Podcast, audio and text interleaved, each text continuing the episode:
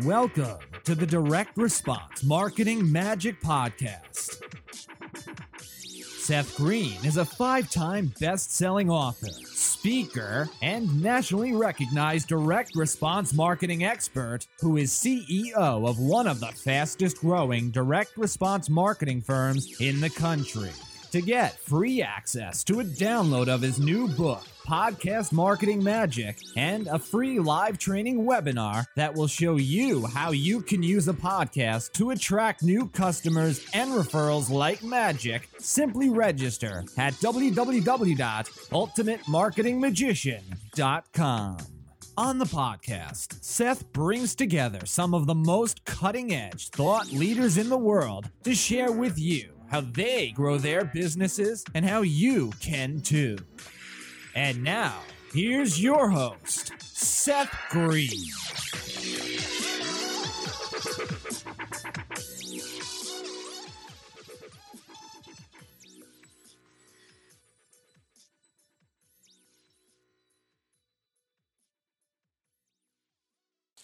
Hi, my name is Ella Green. The best marketing guy is my dad. First, he helps people with with marketing magic. Next, if you need marketing help, he will help you. Finally, if he is a marketer, my dad is the best. Welcome to the podcast. This is your host, Seth Green. Today, I have the good fortune to be interviewing Nancy Monson of leadershipalignmentcg.com.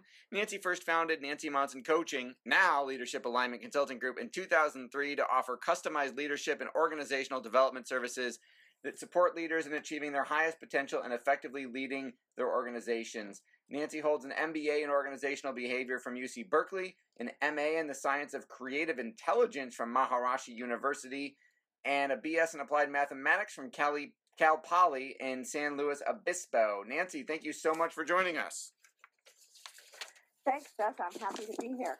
We are happy to have you here. Let's go back in time a little bit. I know you weren't always the organizational development and change guru. Where did you grow up? I grew up in a little um, gold mining town in the Sierra foothills of California, Northern California. Very tiny town, and of course, as soon as I graduated from high school, I bolted and basically, um, you know, started on my journey from there. Uh, ending up at Cal Poly and then spending almost 30 years in the Bay Area doing a lot of the work that you just described. And uh, how did you get started? Well, it's, you know, my path. Some people just know. I have a good friend, and she knew she wanted to be a mathematician, and every single step of the way was pretty defined. For me, I've wandered around a bit. I've had several different careers. Um, uh, after getting my my MBA, well, after my bachelor's, I ended up being a computer science programmer for Lawrence Livermore National Labs. Got bored with that and moved over to do human resource work, which is where I started my journey with leadership development. I was working in the management development department. And that's when I got excited about going to grad school and got into Berkeley um, and really oriented my MBA on organizational behavior. Before I even finished that program, um, a colleague of mine had been hired by Accenture, and she says, We really need your skills. We're looking for people like you. Would you be willing to make a move? And sure enough, I did, and I actually was offered a job before I even finished my MBA and started working as an organization change um, manager for Accenture. And then, you know, that sort of led to okay, we need to really work with the highest level people. That's what got me excited about doing executive coaching because really to affect organization change at any organization, regardless of its size, it really needs the championship of the of the CEO of the head person, and that was where I realized it was most effective for me to be working with the C-level people if if leaders really wanted to affect true sustainable change in an organization. That is absolutely incredible. So, what do you wish you knew when you started that you know now? Hmm. Um, I think probably what I wish I would have known um, was how much the senior leaders really impact an organization's success. Um, there's a good friend of mine um, who is I went to Berkeley West. She has an um, MBA. We were together in school. She said, you know, the organization's culture is really the um, expression of the unresolved issues of the founder. And I really thought about that wow. as I got into doing culture work, and it's true. That's a writer downer. Would you say? Yeah, I've I've used that to really try and help leaders see what they can't see in organizations. Because if it is the unresolved issues of the of the key leader, particularly the founder, but even if a, a CEO's been there a long time, that their unresolved issues are going to come out in in ways they can't see because they can't even see their unresolved issues. And that's where I wish I would have known that back then because then I would have started to work with leaders who really did want to address their mindset and their inner game so that they can actually create the cultures that are going to make their strategies successful. What have been some of the most common mistakes you see organizations making when trying to, as you put it, deal with their unresolved issues? They tend to do it from an outside in approach. Um, um, I did executive coaching, sort of a standard process for years, and I got very frustrated because I didn't see a lot of change that um, leaders were able to sustain. And what I realized, because I also did, you know, life coaching at the same time. I was both an executive coach and I'm also a life coach. And when I work with my life coaching clients, we do inner work. We do deep um, emotional change. We work with limiting mindsets. We do that kind of deep uh, trans, inner transformation that helps them have transformed lives. But what happens in organizations, a lot of leaders are not open for that. They want to just, okay, look, let's just tell me what behaviors I need to change. And unless you change the mindset, they can't sustain that change. No matter how hard they try, they're going to go back to the to because our thoughts drive our behaviors. So that's what what I think is the biggest challenge of leaders in organizations if they don't um, do the inner work. You know, however they choose to do it. You know, getting help. They need a coach or they need a, a psychologist or someone who can work with them to help address those mindset limiting the limiting mindsets.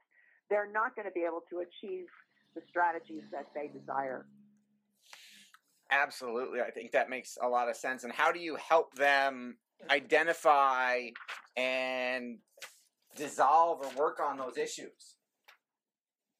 Well, we start to first it's you know gather data, right?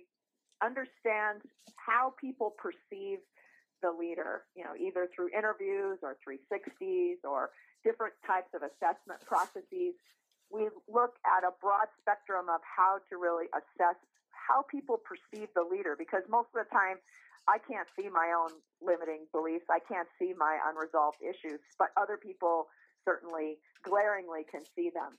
So we gather information. Sometimes we even do a culture survey. You know, um, my company has a proprietary culture survey instrument, and we use that to get that the unresolved issues or to get the, the things that are holding a leader back into um, into view, into awareness. Then we can identify, okay, what are the key pieces that need to shift to really support what you're trying to accomplish? What what strategy, strategic objectives, what mission, what vision that you want to accomplish as the key leader. And then we look at, okay, what are the key pieces that need to be shifted so that you have the mindset that matches what you want to achieve. And then we work on different tools and technologies to do the mindset shifting. You've worked with so many incredible companies. What has been one of your most recent uh, case studies? You don't have to reveal the name of the company, obviously, but what did they come to you for and what were you able to help them with? Um, hmm, good question. Let me think for a second. Um, I would say the I have worked with a company for quite a few years, and all of their senior leaders, um, and also help them create a succession program that really builds a pool of talent that is a lot leadership talent that aligns with the, the culture they're trying to create. Because the leader is really the biggest lever to affecting culture. They reinforce behavior. They, um, you know, promote based on behaviors. They model the behaviors consciously and unconsciously, and people are observing them all the time. They really are in a fishbowl. So this company really wanted to um, shift. They had a big strategy shift, which meant they needed to look at how to realign their culture because if we have another saying, culture eats strategy for breakfast. And um, we can't claim that, but because uh, it was one of the professors at one of the business schools that said that, but it's absolutely true that if your culture does not support your strategy, you will not succeed. Um, the culture always trumps strategy, and culture is the responsibility of the leader. So we looked at okay, what culture is going to be important to achieve this strategy? What are the leadership behaviors now? And then I worked with the executive team to help them both individually and as a team, and even did some work with the board to help them come into more alignment and to support the CEO, because the CEO reports to the board, help the CEO to be able to sustain the changes that they were making. And once we had the whole executive team aligned with the types of behaviors that are going to and the mindset that was needed, then they could actually carry out the, the changes that were going to help affect the culture and help them achieve the strategy. That is incredible. You know, you've had such an amazing journey. What's the best advice you've ever gotten? Ah, wow. Okay, that's a good one too. You've got ask great questions, Seth. Thank you. um, um, I think the greatest advice. Um, I had a fabulous uh, professor in uh, in my in my MBA program. She's uh, an incredible researcher as well as a as a consultant. So she really did blend. You know, there's the academic role of organization behavior, and then there's the practical role of organization development, which is how do you support in a practical sense? And there's always tension between the practitioners and the academics. And she really was able to um, have a foot in both worlds. She was an incredible academic and a researcher, but she also worked as a consultant for many organizations, sat on, you know, as a as an advisor for boards to help them. And the advice she gave me, I thought, was some of the best advice that I ever received when I first started my career as a consultant. She says, you need to really prove right away that you can create results, that you can help create change, that you can show value for the work you do. And that's really been a guiding principle for me in all of my client work that I've done, both when I've worked individually with leaders or, or when I've worked as more, you know, like as a coach, but more as a, even as a consultant. I try as best I can to find where can I create the most value. What is what are the issues that are you're really struggling with that I can best help you resolve? And that is really, I think that's what's helped me be successful, both when I was at Accenture and then when I uh, stepped out on my own as an as an executive coach and consultant. That is absolutely great advice. With all the success you've achieved and all the companies you've worked with, what's your biggest challenge now? I think my biggest challenge now is um, is it's related to what we talked about earlier. You know, a lot of leaders are really, um, at least the ones I've run across, and maybe I just haven't run across the right ones yet. I think the biggest challenge, and that may be what it is, is finding leaders, connecting with leaders who really are serious about getting out of the way whatever it is within them that's keeping them from having the results they want. Most leaders are not interested that I've run across, at least in corporations. They don't get the connection between the inner game and the mindset shifts that need to happen they, to achieve the goals that they really want to achieve. They they are so they seem to be at least the ones that I've run into in the past there's few that really want to make those changes. Most of them are like, just tell me what I need to do differently. And it's not about doing as much as it's about being. And I, I see a change, I see a shift in uh, leaders happening. I just think it's not happening fast enough. And that would probably be where I see myself as the biggest challenge is how do I connect with the leaders who really get that they are probably their biggest um, obstacle and that really want to shift their mindsets so that they can actually be aligned with the behaviors and the actions and the results that they want. That is awesome. What uh, what are some of your secrets for becoming so productive? Um, productive in well, in the sense of accomplishing goals, or productive in the sense. How, can you say a little more about how you want sure how you view productivity? Sure how do you get so much done so well and what systems do you have in place that are del- that are helping you deliver that such a high level of service and results to your clients? Ah good thank you. Um, yeah well i have a team uh, um, a couple of two or three people that really and i have other consultants and we all work together and collaborate.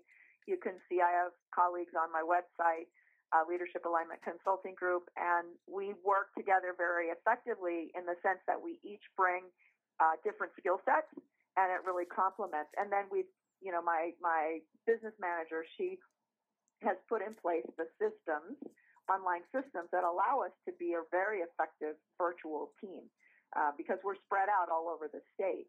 Um, and that gives us the ability, you know, with this great technology and a lot of the systems that um, you know, the automated system scheduling and, um, you know, some of the, the um, um, Google Docs and all of the different systems that we have for making sure that we stay in sync with each other, that we are clear on our objectives, and that we can respond to clients' needs quickly. Um, I think that's been helpful in our productivity and being able to be responsive and on top of what our clients really want and what we can do to best serve them. Absolutely. And you talked about different programs that you were using, like Google Docs and scheduling and stuff like that. Is mm-hmm. there a what else do you do? Um, what other what are let's go through those. What are your top five apps or software programs that manage everything for you? Um, well, we were we used Basecamp for a while, and that seemed to not really work for us. So we switched over to Google Docs, of course, you know, with spreadsheets and and being able to review um, documents as we needed to. Um, we use Dropbox, of course, all the time, and we can even actually add our clients in there, which makes it really easy to transfer documents back and forth to clients um, without a problem there. Um, that's been super helpful. I, that's probably the one tool that we use the most is uh, Dropbox because of the ability for us to share files very quickly and very efficiently.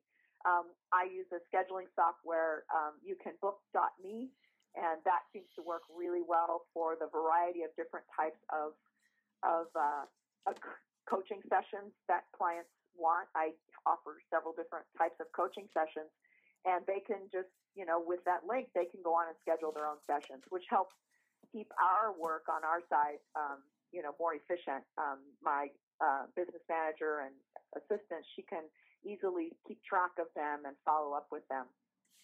Um, we use right now, for now, we use Mailchimp to send out our newsletters, um, and we use Bluehost for our hosting. And so far, those have all been really great. They work together very well. Um, we seem to be able to make them all communicate in ways that you know keep us being able to connect with our clients, being able to communicate well, sending out newsletters, etc. Um, so those are the ones we're using at this point. Uh, you know, of course, as we grow, we probably will migrate to some ones that have a little more robust uh, features. Okay. Well, fascinating interview. Absolutely incredible story. Uh, this has been Seth Green with Nancy Monson of Leadership Alignment CG.com. Nancy, thank you so much for joining us.